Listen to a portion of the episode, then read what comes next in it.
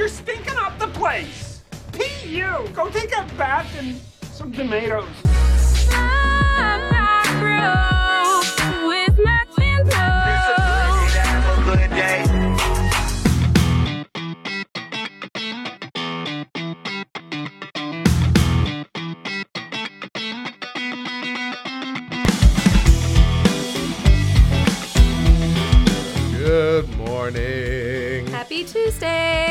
Tuesday. It's Tuesday. oh Tuesday. man. Coming up on today's show, the gospel according to superheroes, getting out of the Bible reading rut, and 10 rules to help reduce conflict in your marriage. But first, it is October 9th. That means we got a few holidays to celebrate, We don't do, we, Mo? we do. It's Fire Prevention Day. Hey, that should be First every all- day, ladies and gentlemen. Well, it should be every day. Do you remember doing like I don't know if you guys did it here Hmm. in like schools when you were in elementary school or whatever, but did you all have the trailer? Heck you- yes. Yes. The fake the fake house with all the different I don't feel like they do that anymore. I don't know. I've seen it recently, I believe. I mean, by recently, I mean within the last five years. But gosh, I do remember that, and I Uh-huh. remember, and I do remember the first time I did it. The dude that was taking us through it almost hit me in the face with the cast iron skillet that they had there, because he was playing around trying to show us, you know, because one of the things was the handle was sticking over the edge of the counter. Yeah. So that was one of the safety deals, and Yeah. he was showing off that, you know, all it takes is one kid to reach up and grab that thing and fling it, and he flinged it towards my face, and it bonked the top of my head because I happened to bend down uh, before it hit, but it would have smacked me right in the nose. Nice. And he was, like, "Oh gosh, I'm so sorry. That's never happened." it was his first day on the job. And he had never done it before. And last day. Uh, no, did you get to be the person? Did you ever get to? I went through like three times. Did you ever get to be the person that got left behind in the no. top room when the fire alarm went off? No. To because Oh, that because that was the because that was the deal. They, were- they would always keep one of the one of the leaders would get get the person in the back of the room while everybody was filing out the little ladder at the end. They'd keep one back really quietly. Say, just stay here for a second. Just stay here. And so that was the last lesson that they learned is like, is everybody here? Everybody check around and make sure everybody's present. Is anyone missing? Oh wow. It'd be really bad if there was like, no, we're all here. Yeah. Let's go. Nobody's missing. But I felt, I felt it was like my third time doing, uh, doing, going through that house, and I felt so privileged to be the person that got to stay behind. Yeah. And then you're listening as all your friends are out there and they're like, No, Matt's not here. Oh no! He's stuck in the fire. No, I'm I'm oh, what good childhoods we had. I miss those I really days. hope, I really hope they're still doing that. That was I- one of the coolest, coolest ways to learn about fire safety. I don't think that my kids have done it. No, I really I mean I know don't. there was one here. I remember seeing it here many, many times. Yeah. But maybe they don't have it anymore. Nope, I really don't think that they've done it. And what's crazy to think, because I'm thinking over it now, being a military family and all, we have not moved in the duration of time that my kids have been in school. Yeah. My I've been here have- for a long time. Yeah, my kids Blah. have done. I mean, me. Topher did kindergarten in Italy, but first grade through now, we've. Wow. Okay. um, today is also National Sneakers Day, Mm-hmm. as in like tennis shoes, I'm pretty sure. Yeah. or are we sneaking, Not sneaking around? around. I think that would be International Sneaky Day Yeah, true. with sneakers. Yeah. I'm not a fan of tennis shoes. What? Yeah, I'm a sandals kind of person. Ugh, Yep, I will wear sandals in the snow. you disgust me. I'm so sorry. uh, today is also Submarine Hoagie Hero Grinder Day. Yeah, whatever you call it, it's a sandwich. It's a sandwich, Mm, but not really a sandwich because it's not on flat pieces of bread. It's on a long. It doesn't have to be on flat pieces of bread. I think the problem is is that typically they're not cut into two pieces. They're just split open like a hot dog, and so people don't consider that a sandwich because they don't consider a hot dog a sandwich. But it's all about the bread to some people. See, I would have thought it's all about the meat as to whether or not it's a. It's a I would think so, but typically that's how they define it. Is they define it it's to be a sandwich. It has to be uh, filling between two pieces of bread, two separate pieces of bread. It doesn't really matter what kind of bread, per se, but But then again, yeah, we had that debate of like a hamburger. Yeah. But people, a lot of people do call it a hamburger sandwich, and that's Yeah. what it used to be called, and it's just kind of colloquialismed into just being called a hamburger. It used to be like hamburger sandwich, even on McDonald's menus. That's how it said, it said hamburger sandwich. That's so strange. it's not a sandwich, it's a hamburger. Um, and lastly, today is National Pro Life Cupcake Day. What? You sound confused. That kind of threw me for a minute. Pro Life Cupcake. I actually looked this one up because I was confused about it too. Um, it's it's started by a organization called Cupcakes for Life, and it's literally just that you make a bunch of cupcakes, set them up somewhere where you're allowed to set them up, and Mo just broke our mic stand. uh, set up a booth somewhere, give away cupcakes for free, and use that as an opportunity to hopefully start a discussion about being pro-life, about That's anti-abortion cool. stuff. Uh, so if you are that gung ho, gosh, I just I don't have the I don't have the ability. I don't know if it's my awkwardness or whatever. I'm much more comfortable talking about stuff behind this anonymous microphone than than face to face with people, especially about touchy topics like that. But for those of you who have the courage to do so, more power to you. You know who this sounds like to me? Hmm. Kara. Sounds like Kara Does she do- Welburn is written yeah? all over it. Yeah, Pro Life and Cupcakes. that's true. I forgot she had that whole that whole cake thing. The whole I'm gonna I'm gonna admit cupcake. something. Cakes by Kara. Most of the time, Don't say listen, uh, something ugly. Most of the Ooh, time- Kara, I'm gonna fight him for almost you. every single I will time fight him for you. I've had a cupcake that Kara made. They were amazing, the best cupcakes I've ever had. But there was one time she made a batch of cupcakes for us where it just didn't taste like anything. Now it might have been me. Maybe I had a cold that day or something. But we got like strawberry cupcakes, I think, for Eli's first birthday from her. I couldn't taste anything. I'm like, what happened? Did Kara have an off day? I don't know what's going on. Everyone else seemed to like them, so I'm assuming it was just me. But but I remember I remember I remember being upset. I'm like, I was waiting for these. Ooh. Again, it was just me. Everybody else loved them, so I had to have had a cold or something. I couldn't taste anything. Oh yeah, she made. Oh gosh, she made that. uh What was it? A peanut butter chocolate cupcake. Yeah. Oh gosh, that one was good. Her I think that her chocolate cake and cupcakes are the best. Yeah, yeah. The chocolate cake ones are good. The best. That's what I remember thinking at the party. I'm like, man, we should have gotten chocolate something. Yeah. Because these strawberries are off point. She also ooh though. Ooh. Ooh. She and this is just for me because she knows how much I love lemon, but she makes lemon drop cupcakes. Oh, I love lemon. Uh, she only does them for me. Sorry, and really, she's really only going to do them for me now. Now that she's only going to make I- you strawberry that I cupcakes for the rest of your days. her strawberry cupcakes. um, no, because Yeah. I've, I've had her strawberry. The reason why we picked the strawberries because I had had them before and they were the blasting with Yeah. strawberry flavor. Yeah. I was amazed. So I had to have been messed up that day. Yeah, I think Um. You know what my favorite combination is cake wise? What? Is a lemon cake with chocolate frosting. What? It's amazing.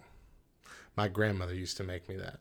That was my signature cake. She would make like a lemon Bundt cake and put chocolate frosting all over it. Oh my gosh. Those are two things that you wouldn't think Right. are going together. They don't sound like they go together, but they are perfect together. you know what's also really good, and I'm sh- the okay. So if you put orange and chocolate together, Of course, yeah. that's really good. And so I'm thinking it's probably very similar because it's a citric with the chocolate. Yeah, yeah. So it, yeah. You know what else is really good together, but we're not not talking about cakes and like snow cones? What?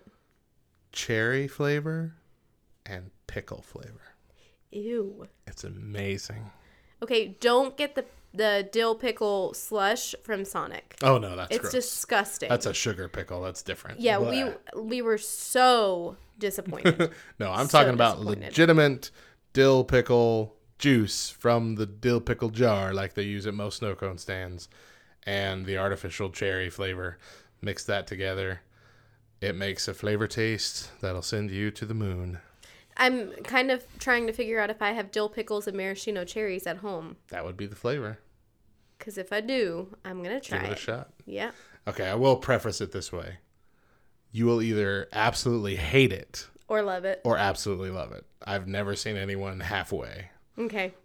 but I've seen both of those. Noted. Noted. I want for me- everyone who's I know listening. me, my mom, and my brother. Uh, it's the only thing we ever get when we go get snow cones. We will not get anything else. There's nothing. There is nothing else, in our opinion, than cherry pickle. And then my my son Eli also likes it. But Really? Daedra hates it. Daedra- Really? Daedra said this is absolutely disgusting. I see, and I have to always get the marshmallow fluff on top. Always. Marshmallow fluff, Yeah. like literal. Yeah, well they have like or marshmallow cream is what it oh, is. Oh, okay. They you've never had like gone to a snow cone place where they can put the marshmallow cream on top? Again, there's only one thing I ever go to snow cone places for, so I don't even look at the menu. So The know. cream and I, I bet you honestly it would be really good with the two flavors, cherry and dill pickle. But they weird. just put it right on top, drizzle it on top.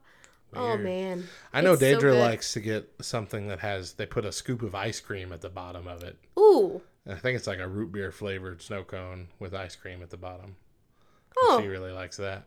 Like snow cream? No, just like literal ice cream. no, no, I mean, oh well, like- okay, like a thing. Yeah. called snow cream. Is Maybe it I called don't a know. snow cream? Uh, I think they do it at Bahama Bucks. Whew, where did we? How did we get here? Um, National Pro Life. It's been 11 Day. minutes. We've been talking. Oh, it's Tuesday and we're hungry, y'all. uh, our show today is brought to you by the ebook Easy Church Holiday Plays, written and compiled by Joshua Powell. Three Christmas plays and one Easter play, designed to be the length of an average Sunday morning worship service at a church. They're all written with a small to medium sized congregation in mind. They require about 15 performers, props that are either, e- either readily available or easy to make, and can easily incorporate some other musical talent from a congregation. It's a fantastic way to get your church involved in a project together this Christmas. Best of all, the cost of the ebook is just $4.99. Get it online at Barnes & Noble, Apple Bookstore, or smashwords.com, or visit backrowradio.com. You'll find our link to Easy Church Holiday Plays. Also, search for it on Facebook. awesome. It is Top List Tuesday List. top list, List. Tuesday, and we've got uh, ten rules to help reduce conflict in your marriage. Oh, there's a police siren going off outside. Someone did not reduce the conflict in their marriage. No, they did not. Or Uh, their speed. Or their speed. All right, rule number one. I will communicate my expectations and not take it for granted that my spouse understands what I need or want. Wow. Mm-hmm. Mm-hmm. I think that's a big one. I think good it- that yeah. it's number one. Yeah. Because there's too many times that we're we there's too many times that we don't communicate well enough and just expect the other person to know Right. what you want or what you need Or uh, on the flip side, I feel like they we either expect them to just know or we think that they're not going to care. yeah yeah You know? and both of those are bad signs Yep. rule number two i will verify my assumptions so that i have accurate information and feedback. That's another big one along the same vein is that we need to stop making assumptions about what the other person meant. And that needs to be in all of life. There is too much Assuming. assuming you know what that person said or meant or f- how that person feels about you and just automatically being offended instead of saying hey what did you mean by this mm-hmm. You know and let's work this out Yeah. i believe at least half the time there was no ill will meant and it was a misunderstanding but people just don't figure it out mm-hmm. Hey Matt, we're good at that. you and me Yeah. i think so Yeah. Yeah. We've we've had to do it a couple times. like one yeah one happened recently where i'd be like look i'm not if i don't deal with this now i'm gonna let it ruin the entire thing let's just talk this out yeah. Just got to tell you something, okay? uh, rule number three uh, i will strive toward understanding my spouse's feelings and thoughts on a matter first without criticism before attempting to negotiate or compromise There was a lot of words. I'm having to reread it a couple times. just pause one second let me let me let me breathe that in.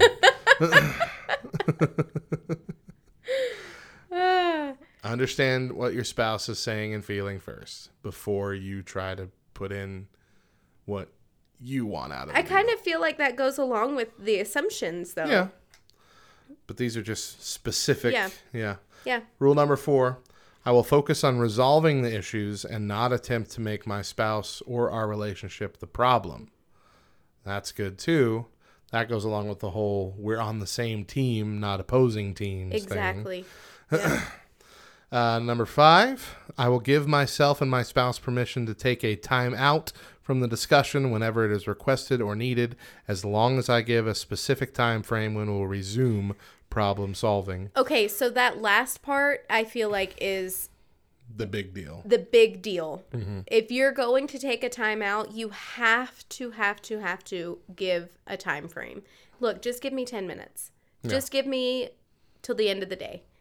Just you know what I mean? Because there are there are two types of people. There are people who need time in order to allow things to process and be able to to refocus, and then there are people who cannot have time because the more time that they linger on something, the more bitter they're going to grow. Mm-hmm. And that's me. I in conflict, I do not I can't do time. Time is bad for you. Time is bad for me. Exactly. Time is not on your side. I am stewing over it. I am I've figured out all the possible things that I'm going to say in retaliation to whatever the other person's argument is going to be. I've grown bitter. I've gotten even more upset, you know, and something that for me would have could have very easily been resolved in a yeah. 2 to 5 minute this is how I'm feeling. I'm sorry. And you see, know. I feel like I'm the opposite way. I feel like that the if I ha- have more time, even though I might feel like I'm stewing about it and coming up with all these arguments or whatever, usually by the time I actually get to have the conversation with the person again, sometimes even right up to the minute, I'm feeling like I'm gonna get them, and then the conversation starts, and I just immediately realize, okay, you know what? It's not worth it to destroy this. Let's just let's talk about this. Let's air Yeah. it out. I usually mellow out Yeah. by the time the conversation starts, but in the heat of the moment, I think I would be more irrational. Yeah. And what's crazy is it has taken up until this year for me to realize that there are those two types of people. Not everyone is like me. Not everyone needs to talk it out. And I don't think that there's a right or a wrong way, honestly. Yeah, It's just how we as people process things. Right. But having that time frame on it and saying, "Listen, this is important to me Yeah. and I will come back to it at this point." that respects both. Yeah. both personalities. Yeah. Yep. All right. Rule number six. I will accept a neutral place and time to discuss problems that are mutually satisfactory and does not give one partner advantage over the other. So this would be like maybe not doing it at your parents' house where you know your parents are going to back you up. right? right? Or even honestly in front of the kids. Don't do it in front of the kids. Right. But that's one of the things that riles me up. That's one of the things that'll quickly get me mad if the other person is making an argument and in order to inflate their argument draws somebody else in Yeah. and asks them the question and waits for them to tell me the exact same thing that they told me. Yeah. Even if I'm wrong, at that point, you're the jerk and I'm walking away. I, I totally do it, Matt. I do it all the time. I let, Uh, let me just prove no, to you've you never- that I'm not you've- the only one I don't who think you've feels done that to way. me or any serious argument anyway. Yeah, I don't know. No, I'm I'm just talking about in serious Right. like arguments. I know you've done that to me many times, or even if it's just bringing in Google. Uh, Let's in Google fairness, it. in fairness, we've done that to each other. But Yeah. you did just do that to me in the last episode Well, you know, I'm when sorry. I questioned your calamari knowledge. Well, and hey, but here's the thing. This is something that I can pat myself on the back about. Uh, If I'm wrong, I admit that I'm wrong. true. That's true. If I'm wrong, I'm not. Oh well, I I I Well, misunderstood well, that. I well, wasn't. Maybe maybe here, Yeah. but in Italy, Yeah. it's all octopus. We have. No, I'm I am I am quick to say, "Oh, I was wrong." Okay, I'm sorry. Uh, rule number seven I will take ownership of and be completely accountable for my own feelings, thoughts, attitudes, and behaviors first without blame shifting things towards my spouse. Hmm, that's a good one. That's a really good one. Rule number eight I will be responsive and not reactive. Uh, so, responsive, not reactive, when discussing issues or receiving feedback about my behavior from my spouse. Um, Num- rule number nine I will not attempt to control my spouse with sarcasm, rage, threats, manipulation, shame, jealousy, or silence. Wow. Whew. Breathe that one in, folks. Right? Because I feel like those are all go to things with a lot of people in their arguments. Mm-hmm. Um, I do remember there was a time when my wife and I were both like that when we were dating early on. Um, and there were a few times that we would get into big arguments and she would kind of resort to crying. And after like the fourth time it happened, I realized she's just trying to win the argument. she's trying to make me feel bad. so I I very rudely said, "Look, cry all you want. We're gonna finish talking about this when you're done." And uh, I remember, I remember that kind of stopped that. But that was like the the only thing Deidre ever did wrong in arguments like that. I have been very sarcastic, uh, and I've been silent a lot, Yeah. uh, which she hates. Oh, I hate Gosh, it too. yeah. I and for it me, too. it's not all. It's not all about trying to be manipulative, even though it is manipulative. It's usually I'm trying to have my brain try to think in one steady thought instead of all the jumbled anger that I have. Um, but I know that it riles her up too, so sometimes I have done it on purpose. uh, yeah, no, I tend to get. I'm the one that tends to get overly emotional now. So I find this. I, fi- I I'm sorry. I didn't uh, Go ahead, cut no, you I'm off. done. I find that this happens so early in in our life. Yeah. Like these these um, coping mechanisms, if you will, Mm-hmm. they happen. So we were watching. We had a, a movie marathon with our kids over the weekend, and ten o'clock last night, Cannon's phone goes off, and I've shared that Cannon has a little girlfriend, right? Oh right, yeah. Um, and Topher has not. He doesn't. He hasn't had a girlfriend yet. Topher is our oldest. Cannon is our middle. They're only 15 months apart. But Topher says anything before high school doesn't count anyway. Which speaking in relationships, so sort of true. Yeah. yeah.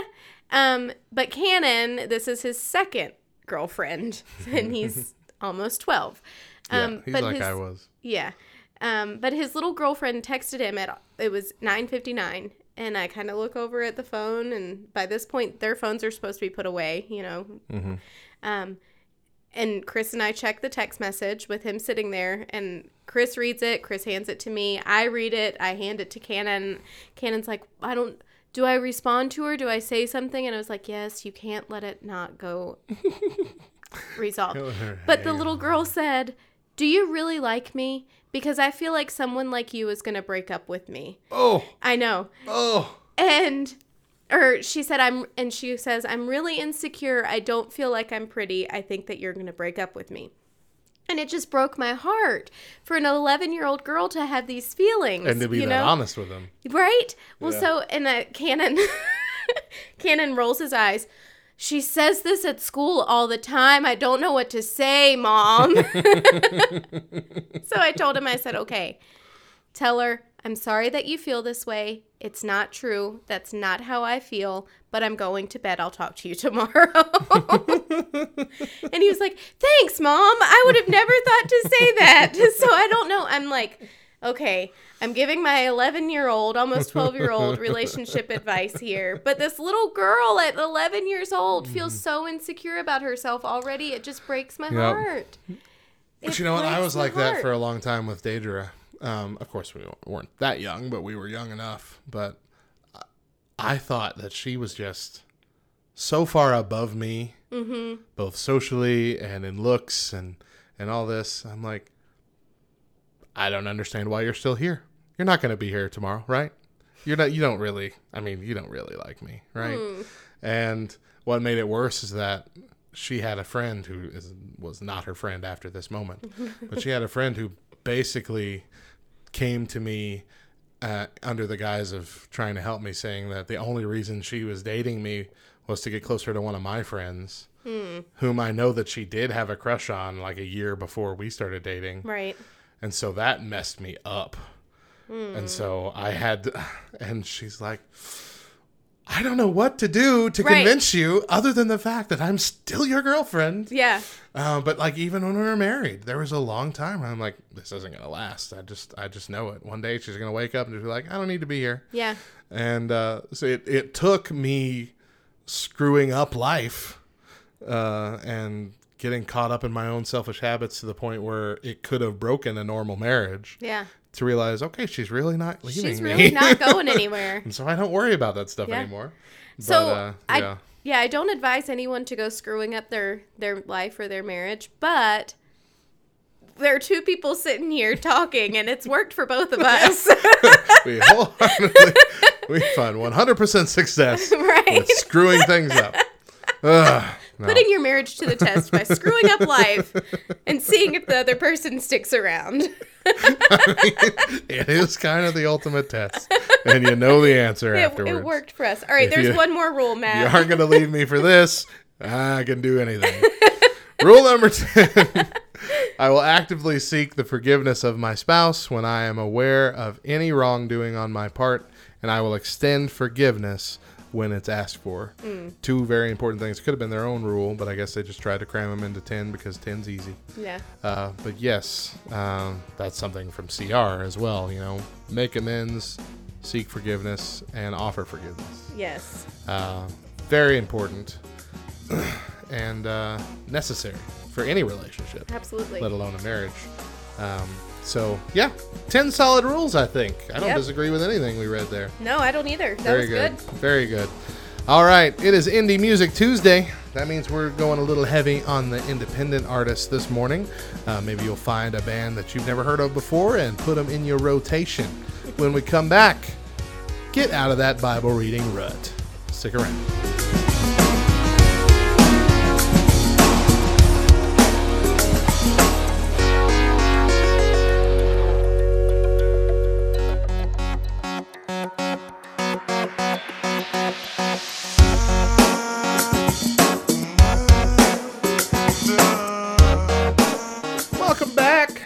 Back Row Morning Show here on this beautiful Tuesday morning. Well, at least I hope it's beautiful. I don't know what it's like where you're at, but but here, no, actually, it's not so beautiful here either. But hey, it's Tuesday. We're gonna keep this Tuesday rolling. Our sponsor for today's show is the ebook Easy Church Holiday Plays, written and compiled by Joshua Powell. Three Christmas plays and one Easter play designed to be the length of an average Sunday morning worship service at a church. Let me tell you about one of them. One of them's called We Got That. Uh, Mr. Hart owns a supply store and is more concerned with making money than celebrating the Christmas holiday. Mr. Hart forces the employees to work Christmas Eve in order to fulfill a large order, and the stress of the evening results in the employees being reminded of the reason Christmas is celebrated. This play has humor and heart, and now is the perfect time to get this and three more amazing plays and prepare for Christmas. And amazingly, the cost of this ebook is just $4.99. Get it online at Barnes & Noble, Apple Bookstore, or Smashwords.com, or visit BackRowRadio.com, and you'll find our link to Easy Church Holiday Plays. Also search for it on Facebook.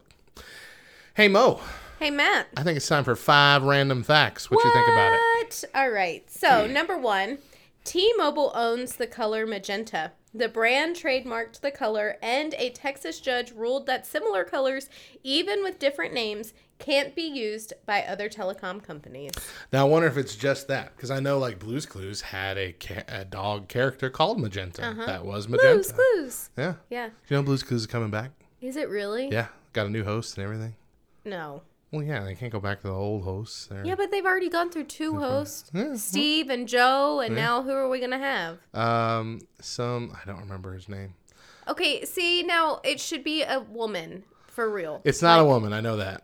That's dumb. They should have like Steve and Joe's sister, Sally. Yeah, I don't know if they're gonna try and make him related or not. I don't think so because I think he's of a different ethnicity. Um, Then it's not Blue's Clues. well, Blue's still gonna be there, and he'll still be giving clues. Okay, this is just teaching children that it's okay to get rid of your family animal. Maybe Joe died. Did you ever think about that? then Maybe he died. Whatever. Maybe this is a friend taking in a dead friend's dog. Joe did not die, children. Not just children, but or adults in 90s there, kids, right? you just sent a twinge of real great sadness through me, thinking that Joe may have passed away. that was Uh, I- my well, brother's favorite I- cartoon. well, I think there's a lot of people out there who want Joe to die That's rude. because because he took Steve's place. That's rude. I well, I know. okay, but Steve. there's a whole Steve thing. had a problem. Steve had to go away. Steve didn't so- have a problem. Yes, he did. No, he didn't. Steve had a drug problem. No, that is the rumor. He never had a drug problem. He was just done. He was balding, his hairline was going up, and he said, I didn't want to be this bald kid pretending to be this like older brother type to all these children. So I thought it was time. He went on and did like this thing. He had a band, and everything. There were no drugs. He's still fine. He's not dead. He's still alive today. And he gets asked every single year, whatever happened to Steve from Blue's Clues? I just had a normal life, guys. I'm fine. Oh gosh. Steve and Joe, either way, they will be missed. and hopefully Magenta will be an active character again. All right. Number two, Spain's national anthem. Uh, Just on number two? yeah, Matt. Goodness gracious. Spain's national anthem, Macaril Mar- Ma- mar- Marcha mar- Marcha? Marcha? or Royal March, doesn't have official lyrics. It was written as a military march and as such was not intended intended to be a song. Huh.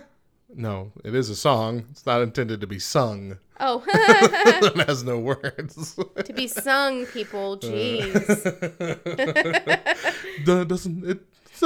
Our national anthem shouldn't be a song. No, but it's a march. It's not a song. Ugh. Get it together. Um, Barry Manilow wrote the State Farm jingle and the classic I'm Stuck on Band Aid brand because Band Aid's stuck on me. I am stuck on Band Aid brand because Band Aid's stuck on me. Uh. I think that's how it goes. So the State Manilow. Farm jingle is like a good neighbor. Like a good neighbor, State, Farm, is is the- yep, there. Okay. I thought all jingles were made by. uh Oh, what's his Jingle name? the Elf. No, what's wrong with you? What? That was rude. That was rude. I'm sitting here trying to think of a real person. Jingle the elf. Cause You're- his name. You're a jerk. Oh gosh, I don't remember his name. Never mind. Well, Paul Anka. Paul Anka. I thought all jingles were made by Paul Anka. Nope, these two were made by Barry Manilow. So the sound you hear when you put s- put a seashell next to your ear is not the ocean, but blood flowing through your brain. Mmm. Our brain sounds like the ocean. Mm-hmm. Uh-huh. And lastly, goats, like us, have regional accents, and goats from different regions can have trouble understanding each other. I'm gonna need to phone a friend on this one. Um, that seems weird. Maddie, my my goat loving friend, is this true? Do you have any German goats? Yeah, you, she has all kinds Oh. of goats. Oh, that's how they sound because they're from I'm kind of curious. You know what? I'm gonna text her and ask her, and we'll get back to this. Those are my five random facts. All right, we got some artist updates for you. A big moment this week for Citizen Way. The band posted, got to sing one of Ben's favorite songs with some icons of Christian music history John Schlitt of Petra and Billy Smiley of Whiteheart. We don't have any Whiteheart on the station. We No need some Whiteheart? Whiteheart. Uh, got to tell them how much they meant to us and how we are honored to carry the torch of the gospel of Jesus. It was truly an honor. Uh, Jamie Grace says that she may finally have enough t shirts. Uh, she posted, How many t shirts do you own? As in the ones that you wear to sleep or work out in. I'm currently at 4,739,638. the collection started in 1991, and I'm wondering if it's time to chill out. That's so true. That is so true. And you get a T-shirt for everything. You get a t shirt for everything. Yep. Deidre has billions of them that she just sleeps in or cleans the house in. I know, and I feel bad for throwing them out. Right? Specifically, like VBS T-shirts. Right. You know, every year you get a VBS T-shirt, Deidre wears a lot of those too. and it. Um, do I really throw it out? But but there's uh, anyway. Paid money for it. All right. Toby Mac recently got a chance to share his new album, The Elements, uh, song by song with industry friends. Now, this hasn't released yet, uh, but it's coming very soon. While on stage, Toby Mac was also presented with another gold album, this time for his project. This is not a test. The album featured four number one radio singles and garnered 500 million global streams. Congratulations, Toby Mac. I'm sure that will go great with your other 57 gold albums. We're just a little bit jealous. That's all. it's Top List Tuesday. list. Still top list. I enunciated it right this time. That's Uh, that's this time. time. This This time. time. I put a T at the this as well. Yes. Four strategies. Four to escape a Bible reading rut. Ooh. Now, this is where you just ain't having fun reading the Bible anymore and you start to not do it. So, here's four ways to help keep it fresh for you. Number one, listen to the Bible rather than read from it. I did go through a period where I listened to the Bible. yeah. Um, it was acted out by a bunch of different people, uh, several of them Hollywood actors like Denzel Washington and whatnot. Uh, it was very good. Uh, I believe I listened to the whole thing, maybe just the whole New Testament, but it was still very good. I'm curious if it's an option on Alexa. Can I? Because I can see myself doing that. Alexa, play the daily Bible for me while I'm cleaning or whatever. I mean, I know they do a verse.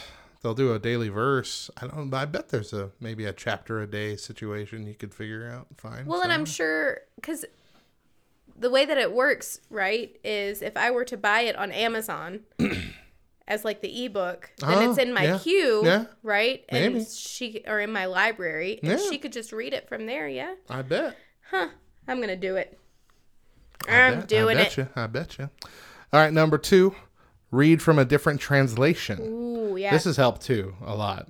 Uh, going from like the NLT to the ESV, or if you're a KJV person and you're like, this is tiring, you know, go a different direction. It's okay. I know there's a lot of different thoughts about all these different translations, and if it's better to go thought for thought or meaning for meaning, and or word for word or whatever, but just you know, it's all good, man. Read We- what you got. Chris and I have started reading from the Voice, and what we'll do. Voice. Uh huh. What's that? It's a translation, I've never heard of the It's voice. amazing. I thought that was a TV show. but it breaks it down into. See, now I'm questioning. Is it the Voice? Is that the name of it? I'm gonna have to ask Chris. I'm um, just gonna Google. But it it's almost read like a story, like a book, like you would read your favorite novel. Um, but then we counteract Yeah. it with yeah. Okay, so we counteract it with ESV to make sure that, you know, nothing's like messing up or unbiblical or whatever. Um, but it's for the most part it just it really kind of goes into depth as far as history is concerned, as far as what word each word means, but it's read like a story. Interesting. It's now that's a, now that's initially how the message started, Yeah. and uh, But the message like it waters it down. and you're you know saying what the I mean? voice doesn't. The voice does not. All right, so I looked it up here, and it is a, it's a translation method. It says it was produced through an unusual translation process, along with Bible and language scholars. Many artists, writers, and musicians help determine the final text. The voice attempts to translate the poetry, humor, and beauty of the Bible's passages to produce an effect similar to what one would experience reading in the original languages. In presenting the text as a literary style story, the publishers have chosen a screenplay style format. Instead of saying, and Jesus said unto them, the text uses a script like presentation to indicate who is talking. Oh, okay. So Yeah. it just says like Jesus colon. Uh-huh. That's what he says. Yeah. Breakout sections in another. Uh, breakout sections in another color are used for descriptions of events and other narration. Weird. Okay. But so here's so here's an example. Here, here's an example from Psalm 23. It says, "He maketh me lie down in green pastures. He leadeth me beside the still waters. He restoreth my soul. He leadeth me in the paths of righteousness for His name's sake." So the voice, that's the KJV. So the uh-huh. voice puts it like this: He provides me rest in rich green fields beside streams of refreshing water. He soothes my fears. He makes me whole again, steering me off worn hard paths to road where truth, to roads where truth and righteousness echo His name. Wow. Mm-hmm. Wow. Right? That's impressive. I I we have really really really enjoyed reading from the voice. I mean, I need to do more research into it before I'm going to just straight out recommend Yeah. it myself. But Yeah. I will say I am intrigued. Yeah. Uh, and, And like actually, said- that's that's the third one too. Sorry, go ahead and finish. I to me it just didn't feel quite as watered down, quite as as, like happy go lucky, everything is good, everything. You know what I mean? The message felt promising at first, and it just kind of got it kind of got less impressive as time went on. Mm-hmm. Uh, but the third list is use a reader's Bible, which is essentially a Bible written like a book. Uh, now, to qualify as a reader's Bible, all it really has to do is it cuts out the the verse numbers and chapter numbers and whatever, and helps it flow like a actual story Right. and helps you not block off verses and uh, kind of helps you keep it in context and feel more like a story. But this this in itself feels like it would do the same thing. Mm-hmm. Yeah, I like that. I can't believe I never heard of this. Yeah. All right. And number four, stop reading your Bible on your phone. Gosh, I think I don't know if we talked about this on the show or if I just talked about it with someone else recently, but ah, you get you get so caught up in using your phone for everything, but when you're reading your Bible on your phone, all it takes is one Uh huh. to pop up and you're done. Yep. And you're like, oh, Facebook, oh, comment, oh, look at this, uh, Mm-hmm. Yeah. I'll get back to you in a minute, and you never do Yeah. and you need to separate yourself from the outside world and focus on just reading the Bible. And I think it's time to return to hard copy Bibles. physical Bibles. I agree wholeheartedly. We um we just switched cell cell phone providers in the Yeah. last couple weeks, and through that, the boys got new phones, and they both put the Bible app on their phone. Which at first I was like, awesome, cool. They're you know they've got the Bible app on their phone. Last Sunday, as we were sitting in church, Topher pulls up the the verse that the sermon is coming from. And then like 10 minutes later, I look over at him and he's with his thumb just scrolling, scrolling, scrolling, scrolling, scrolling, scrolling, mm-hmm. scrolling, scrolling, scrolling. You know, he's not actually looking, but right. he was he's, doing he's, something to keep himself busy. He's in he's Facebook fidgeting. mode at that point. Yeah. yeah of um, just the constant scroll. Uh huh. Yeah. And he doesn't even have Facebook. But anyway, so we got in the car and I told him, I was like, guys, if you want to use the Bible app at home, you know, you got to look something up. You want to Yeah. reference something. As a tool, it's fantastic. That's great. But when we are at church, use your Bible. Use the Bible that's provided in the pew in front of you. use the Bible. Because and I feel like there's something remember- Do you remember a time when people brought Bibles to church? right? Uh, that's nowhere now. I bring a Bible still every Sunday. Do you? Yep. Every Sunday. There's a part of me that feels like you have to bring a Bible, to, you're going right? to church, and then a part of me that feels like I have like 12 Bibles that I've gotten over my lifetime, and I look at them and I'm like, yeah, I need to I need to take one of those. they must be lonely up there. They must be lonely sitting on the shelf. Uh, yeah. yeah. I still remember. I remember when it changed because we used to bring our Bible every week, Mm-hmm. and then smartphones came out, and that was just Yep. Nobody Done. brings their Bible anymore. it was done almost immediately. I actually feel like when I walk in with a Bible in my hand, people are like, "Oh, what's that book? Oh, oh, that. Oh, okay, and then they're like, "What's her problem stuck up? right." Bringing her Bible, thinks she's better than us." Or they're too poor to get smartphones. Gosh, are they okay? they must be We really struggling. Offering for them. But I told the boys that it's a lost art, if It you really will, is, to be able to flip to the book of the Bible, to know where John is in the Bible. Bible races. Yeah, Bible Who's drills. The verse first? Yep. Yeah. Yep. I know. I recently got a new hardcover Bible, a new CSB Bible, Mm-hmm. the the updated Holman Christian Standard, because CSB is now the official Bible of the Southern Baptist Church. Hey, what do you know? Uh, they, they the CSB Bible actually sponsors not another Baptist podcast, which we fe- feature on Saturdays. Really? Like they're a spon. The Bible itself, the Word of God sponsors this podcast. I'm just thinking, how did y'all land this? How That's did you awesome. get? How did you get a whole Bible translation to sponsor your podcast? That's cool. But uh, yeah, but I'm I'm enjoying it. I'm liking it a lot. I mean, of course, I'm I'm liking having a hard copy, but I mean, as a translation, it ain't bad. Yeah. It's one of the better ones that Yeah. I've that I'm so far seeing. I haven't read through the whole thing, but uh, from what I've used so far, I enjoy it. So pick up a hard copy, man. Right? Yeah. There are two types of people in the world, okay? This is my new segment, two types of people. And it's me and my husband, two types of people. It's the one who has had the same translation, the same Bible since he was a child, okay? And then the one who has 20 different copies in different translations Yeah. because she likes to cross reference and so Chris was in his KJV that he's had since birth and he's like I really I don't like reading from this Bible. I don't I just can't do it. But he will not commit to buying a new Bible. He will not so what he does is he just goes and finds one of my 20 different copies and figures out which one he wants to read from. Now I had for the longest time my my main Bible was a parallel Bible, but it was a parallel Bible of the NIV and the Message. okay. And this was before I realized that both of those translations are starting to have major problems. Right? But but at the time, I really loved having that because you'd have the standard, what we typically see as the translation. This was Mm-hmm. NIV eighty four before the updates of uh, half a dec- half a half a decade ago already. or Wow. more. Goodness.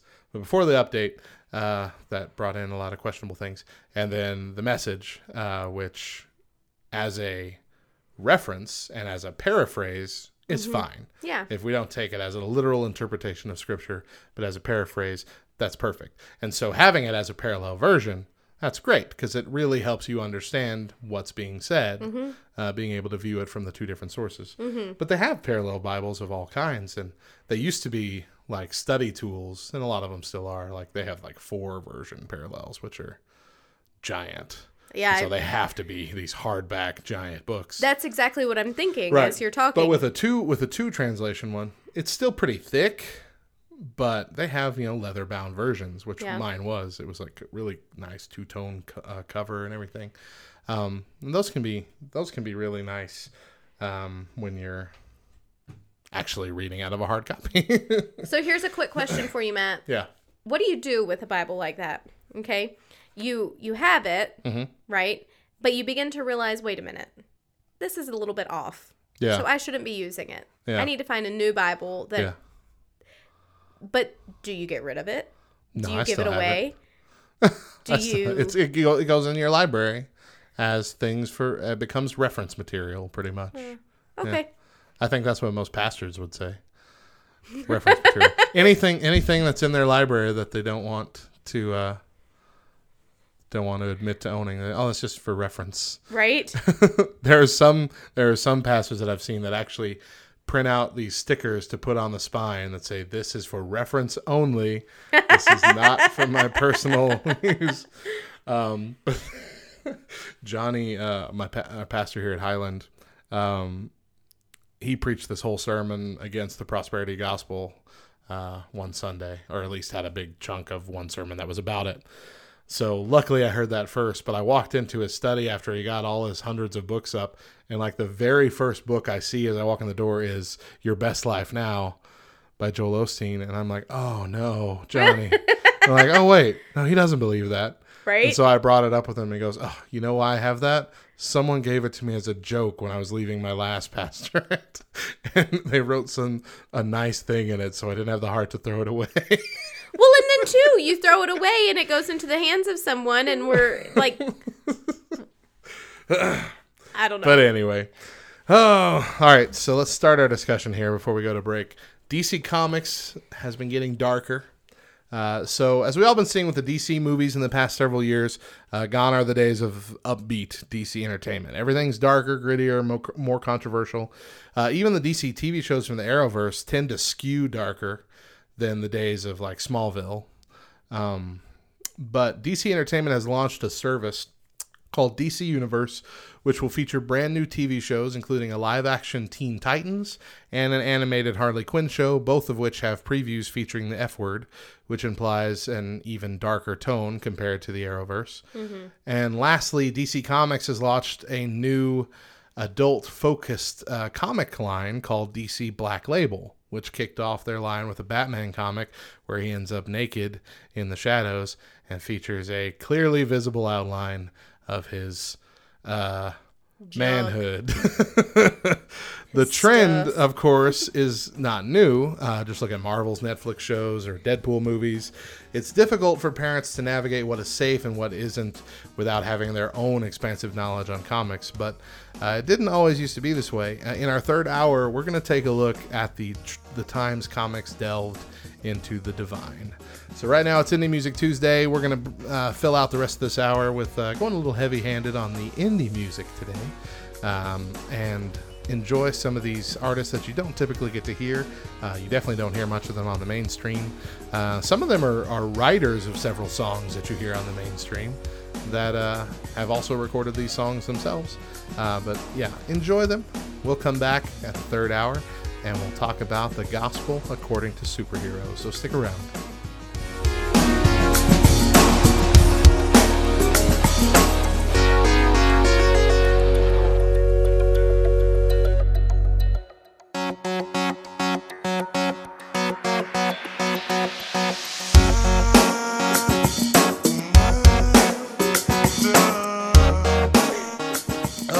Back to the Back Row Morning Show. Matt and Mo here with you on this Tuesday.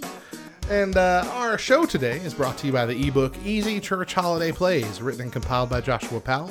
This is a book packed with four church plays that run about 30 to 45 minutes. If you tried to buy even one play like this from one of the bigger companies out there, just one book and the rights to perform it is going to set you back like 50 bucks. Plus, you aren't allowed to photocopy them for your actors. You got to buy other copies, scripts that are like 12 to 20 bucks a piece. It's just, I mean, it's a it's an ordeal. It's an investment.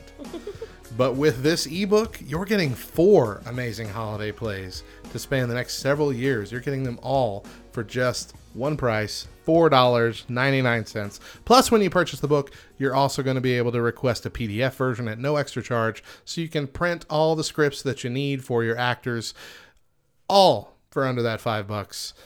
It's a deal you just can't beat. Get it online at Barnes & Noble, Apple Bookstore, or Smashwords.com, or visit backrowradio.com, and you'll find our link to Easy Church Holiday Plays. Also search for it on Facebook. It's an amazing deal. It really is. I mean, you, even if you're unsure, if you want to do a play, what's five bucks? For real. Get it, hold it in in you know in your office until you're ready, because I mean it's it's worth it. Yeah. All right. So here's the news. A massive gold nugget worth at least $110,000 Wow. has been uncovered by a prospector in remote Western Australia. The retired man said he's been combing the same patch in the northern gold fields with a metal detector for years, but struck it rich with better technology. The nugget has been dubbed Duck's Foot because of its shape. Imagine still finding gold out there in the world. A Colorado woman visiting Crater of Diamonds State Park in Arkansas found a 2.62 carat diamond in just 10 minutes of searching. The 71 year old woman who did not want her identity revealed said she and her family were only looking for diamonds for about 10 minutes at the park when she found the ice white diamond on the surface. The grandmother said that she was shocked when she took her find to the park's Diamond Discovery Center, where it was identified. More than three or more than 33,100 diamonds have been found since the Crater of Diamonds became a state park in 1972. And lastly, another amazing find, but of a different kind, and an exciting new breakthrough for bread lovers. And here's another shout out to Kara Wellborn. Right? A university has developed a medication that can alleviate or even completely eliminate the symptoms of celiac disease. That's awesome. Celiac is fairly common, uh, affecting 1% to 2% of the American population. It is expressed as a hypersensitivity to gluten, a protein found in grains like wheat, barley, or rye. Instead of developing a drug that interferes with the immune system, TU Wien has created a simple medical product that directly attacks the gluten molecules themselves to render them harmless. And so, since this is attacking the food intake and not the body in some way, that makes the approval process much simpler, meaning that the product should be available for in ordinary pharmacies as early as 2021. That's awesome. Yeah. Very Com- cool. To completely eliminate almost the symptoms of gluten intolerance. Isn't that great? That is cool. We could finally stop hearing about everybody's gluten free problems. Mm-hmm. Yep. All right. So, faith in comics is not something new.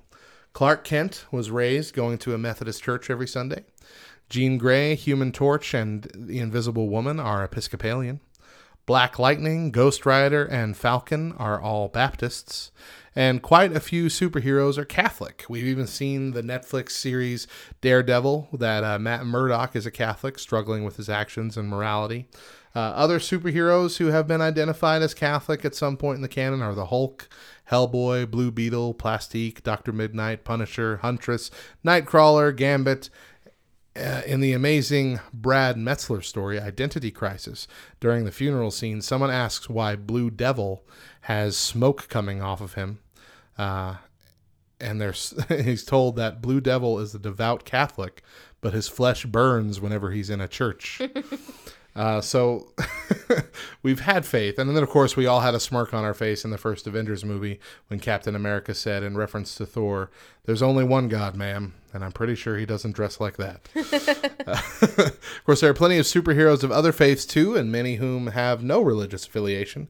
But there are plenty of faith inspired moments in DC and Marvel universes, that's for sure. And so the question I want to determine today, after going through a couple of these examples, is is it a good thing or a bad thing to have faith represented in comics like this? Um, so let me give you a few examples from my nerd history. Um, there have been instances where our faith seems to be stepped on. There was an Elseworld, Elseworld story in DC where one of the characters was a virgin of a version of Jesus Christ, uh, who basically faked the crucifixion slash resurrection and was found out to be a fraud, which can be seen as mm, revisionist history, retelling of the story in a different dimension. Um, but then in Green Lantern mythos, the rogue guardian Kronos was able to look back to the creation of the universe, and uh, the image that we see is that of a cosmic hand shaping the cosmos, which heavily implies a creator god. And the fact that the multicolored lantern corps out there are powered by emotions like will, hope, fear, uh, implies a heavily spiritual force in the universe, despite the vast and powerful technology they use. And my favorite example of faith culture in comics uh, colliding is a series called Kingdom Come from the 90s. Um, though the story focuses around Superman, Batman, and a vast collection of superheroes, new and old, the main character is actually a struggling pastor. He's asking for guidance, and he becomes the eyes of the viewer as we see Revelation, the, the apocalypse coming to pass because of the failure of superheroes. Um, so we all know superheroes are a prevalent part of the culture, especially given the last decade of Marvel movies that has kind of ushered in this new era of superhero focus. Um, but it's also a part of our church, church culture. Uh, church culture. Can't talk. uh, just look at Bible Man and Larry Boy and our other half-hearted attempts to, to create a Christian superhero. Right? Uh, we crave our own Jesus-fied heroes, but of course they come out as cheesy and lame most of the time. But there's no escaping it, and of course it's not just superheroes. Uh, that's just our example today. But is it a good thing or a bad thing when secular mediums delve into faith matters? Uh, like, is it is it good to get readers interested in faith, or does it mislead people by misrepresenting what faith really is? What do you think? I think it's good, Yeah. honestly. Um, any way that we can kind of open up the door is good. Yeah. Uh, it re- in situations like this, I'm just kind of reminded of Romans 8, where it, all things will be used for the good of those who are called according to God's purpose. Yeah. I feel like situations like this are part of that, are part of that scenario. All things can be used for good. Um, does it have to be completely 100% accurate? No, it doesn't.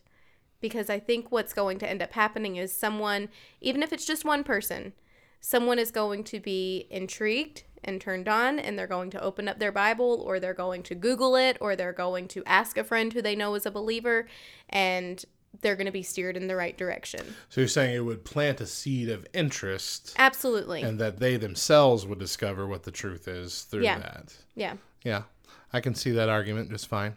I also understand the other side, though, of um, worrying that it's completely mis- misrepresenting what faith is to the point where it could be offensive to God. Um, I do know the thing that we always see with this kind of stuff is even when it's uh, kind of heavily implied to be Christian in nature, Jesus is usually left out of it. Yeah. Uh, there's usually just reference to God. One of the more recent things, not superhero related, but one of the more recent things of this nature is uh, a new show that is, I think it's only aired the pilot so far. It might have aired the second episode, but it's called God Friended Me. Okay. It's a new hour long drama about an atheist, atheist podcast guy. Uh, he's got his own podcast, and uh, his dad's a pastor, but they had this horrible thing happen in their past. His mom uh, got got uh, diagnosed with cancer, was on the verge of death, and they were praying for healing, and God healed her. And then she got in a car accident on the way home from the hospital and died there. And so that knocked his faith out completely. He doesn't believe in God anymore. And then God sends him a friend request to what is implied to be Facebook, and then keeps recommending friends to him. And these are people that he's putting in his path to help. And so God is using this atheist kid to help other people and partially discover who he is along the way. At least that's what it's, you know, setting up to be. I don't know where the series is going to go, but it looks like it's supposed to be a kind of pro faith show. But of course, it's all just a a god. Yeah. It's not it's not a Jesus, it's not a faith per se. Even the pastor dad uh, hasn't mentioned anything about Jesus, just about the uh, the God character of the show. So while that seems to be very uplifting and very great, I could still see some people having a problem with it as you're almost there. Yeah. Why not just uh, take the leap, add the Jesus in, and uh, and of course that's because Jesus is the controversial fixture, figure Yeah. in society. Yeah. And so this might make it a little more palatable to non-Christian society to not go full force. Yeah. Uh, so So then my counter argument to that yeah, would be I was almost jumping into the counter argument myself. oh, sorry. is that that's that would be great to get a a secular unbelieving church kind or people kind of interested in church or in faith without going full force in that hope. I can just see it coming kind of back and forth. What were you going to say? Go ahead. um I just feel like as as a whole it and it doesn't matter whether believer or non-believer or religion based or you know Baptist or Pentecostal or Catholic or Lutheran it, it doesn't really matter as a whole we're so easily offended yes. so easily offended. And instead of being taking offense to things, instead of picking apart and finding the negative in everything, let's take a second, let's step back, let's see the positive in it, and then how about you know you you were saying you're you're almost there you're you're just there. Okay well as a person as a friend as a family member let's take it just there. You know Yeah. when we hear our family member or our friend talking about that episode that they saw of god friended me and they're leaving out that portion that you know is biblically true that would just kind of tie it all together take it there. Bring it up. Don't be afraid to have those tough conversations and those hard conversations because that's how god is going to use everything for mm-hmm. the good. Mm-hmm. He's going to use this situational whatever comedy television show facebook post what have you and then you speaking truth into it at the same time and bringing them together to bring someone closer to him. Absolutely. And I think that's where I was going to end too is that, um, you know, God can be found in a lot of these stories, uh, even in stuff like Harry Potter and whatnot that Yeah. Christians tend to be so poo poo about. yep Um, we can find very great, very amazing parables that will connect with the secular outside world uh, a lot easier to get them get their foot in the door of faith before we have the, you know, deep spiritual discussions or whatnot. Let's get them interested. Let's get them wanting to talk about it. And frankly, I am surprised and excited that there are so many attempts right now Mm-hmm. in Hollywood to come out with more faith based type shows. There are. I'm very excited about God Friended Me. Uh, Living Biblically was on last year. It, it did not get picked up for a second season, but it made through a whole season where the whole show was about this dude trying to live by the Bible as much Yeah. as he could. Yeah. Which, who, yeah. And then I know that was based on a true story too. But I mean, like that idea of, like, how did that? I don't understand how that got greenlit in today's Yeah. society in today's Hollywood, but it did, and that was so surprising. And then we have shows like Last Man Standing, which just got picked back up again. Now I know Mm-hmm. they typically skew more towards political humor, but there have been several episodes that have focused on faith and Oh yeah. and whatnot. And yeah, just and Even that- the Good Place, Matt. Have you the you good watched? place, Yeah. yes. Which I mean is a total riff on the afterlife, but still the whole idea is about bad people trying to be good, Yeah. trying to become better people. Mm-hmm. Um, and a lot of that is changing the ways that society typically reacts to Mm-hmm. things. Um, yeah. Oh, I love the good place. That's Yeah. hilarious. You know, you used a word, and when you said it, it just kind of like I had a, Oh, you know, one of those aha moments. But you said parables. Yeah. And truly, when we think about it, that's what they are. They Mm-hmm. are parables. And Jesus spoke in parables. Absolutely. To connect to the people that aren't religious. Yeah. Exactly. Exactly. Absolutely. So when we look at it in that perspective, from that point of view, how can we not sit back and go, okay, Mm-hmm. it might be a little off, it might be a little s- skewed, but this can be used for good. Yeah. This could be a stepping stone. Yeah. um then netflix of course what's yeah what's strange is it's a lot of secular companies and secular production companies that are making a path for faith now i don't know i'm sure a lot of it has to do with just money because it's almost guaranteed if you put a faith movie in a theater churches by the dozen are going to buy out the entire Oh, yeah. thing. I mean, it's going to make money. Uh, I can only imagine made buco bucks Yeah. When it came out. But that was a really good movie. Um, WWE Studios made The Resurrection of Gavin Stone, which was a very funny comedy, faith based completely, talked about Jesus and everything. Netflix, which makes a lot of dark and weird and liberal type shows, also took on VeggieTales, VeggieTales in the House, VeggieTales in the City for kids, which though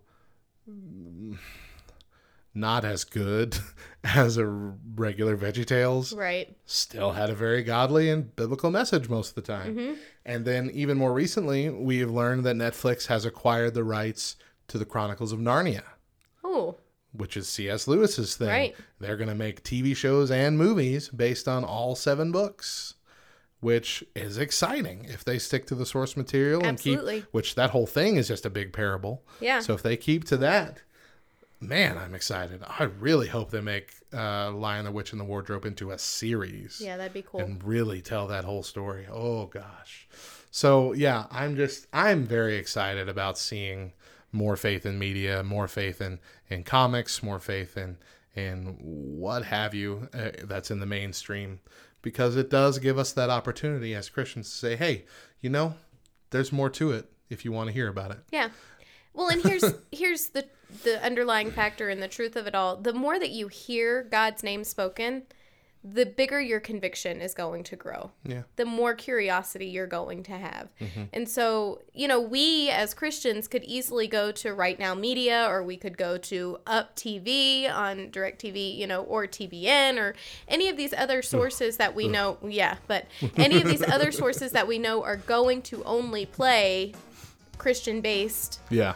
shows or whatever movies or whatever but a non-believer's not going to go to those channels so to hear just just god's name spoken in a in a secular positive- on in a nbc or abc yeah. or whatever just to hear god's name spoken that's going to begin to stir up conviction in, in people's hearts Absolutely. We'll just leave it at that. it's Indie Music Tuesday. We're playing some more of the independent Christian artists that you might not get to hear as often. Uh, of course, we play them all day uh, on our station, but we go a little heavy handed on Tuesday mornings. And uh, stick around. We'll be back in a little bit to uh, close out the show.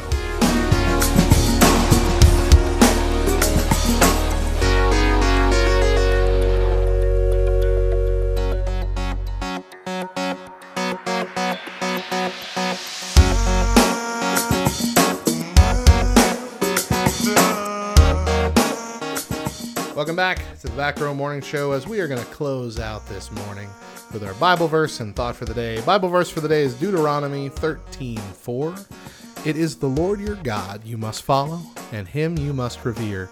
Keep his commands and obey him. Serve him and hold fast to him. And our thought for the day comes from Tim Keller, who reminds us that pride is the carbon monoxide of sin. It silently and slowly kills you without you even knowing it. Thank you for joining us this morning. We're here every Monday through Thursday starting at 7 a.m. Eastern, 4 a.m. Pacific, with an encore presentation at 10 a.m. Eastern and 7 a.m. Pacific. If you ever miss one of our shows, you can find all the chatty bits mashed up together into a podcast for you over on backrowradio.com.